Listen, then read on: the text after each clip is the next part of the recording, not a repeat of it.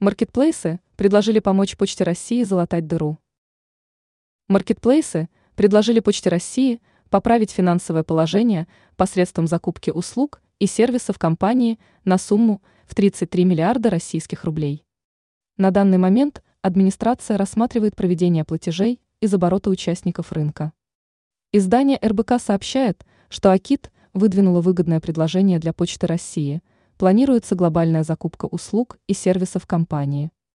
Если сделки состоятся, то общий объем закупок может достигнуть 33,5 миллиардов российских рублей.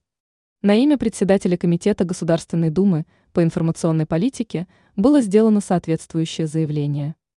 В случае принятия предложения со стороны Почты России будет использоваться инфраструктура на внутреннем рынке, в сфере международных пересылок и других видах логистики.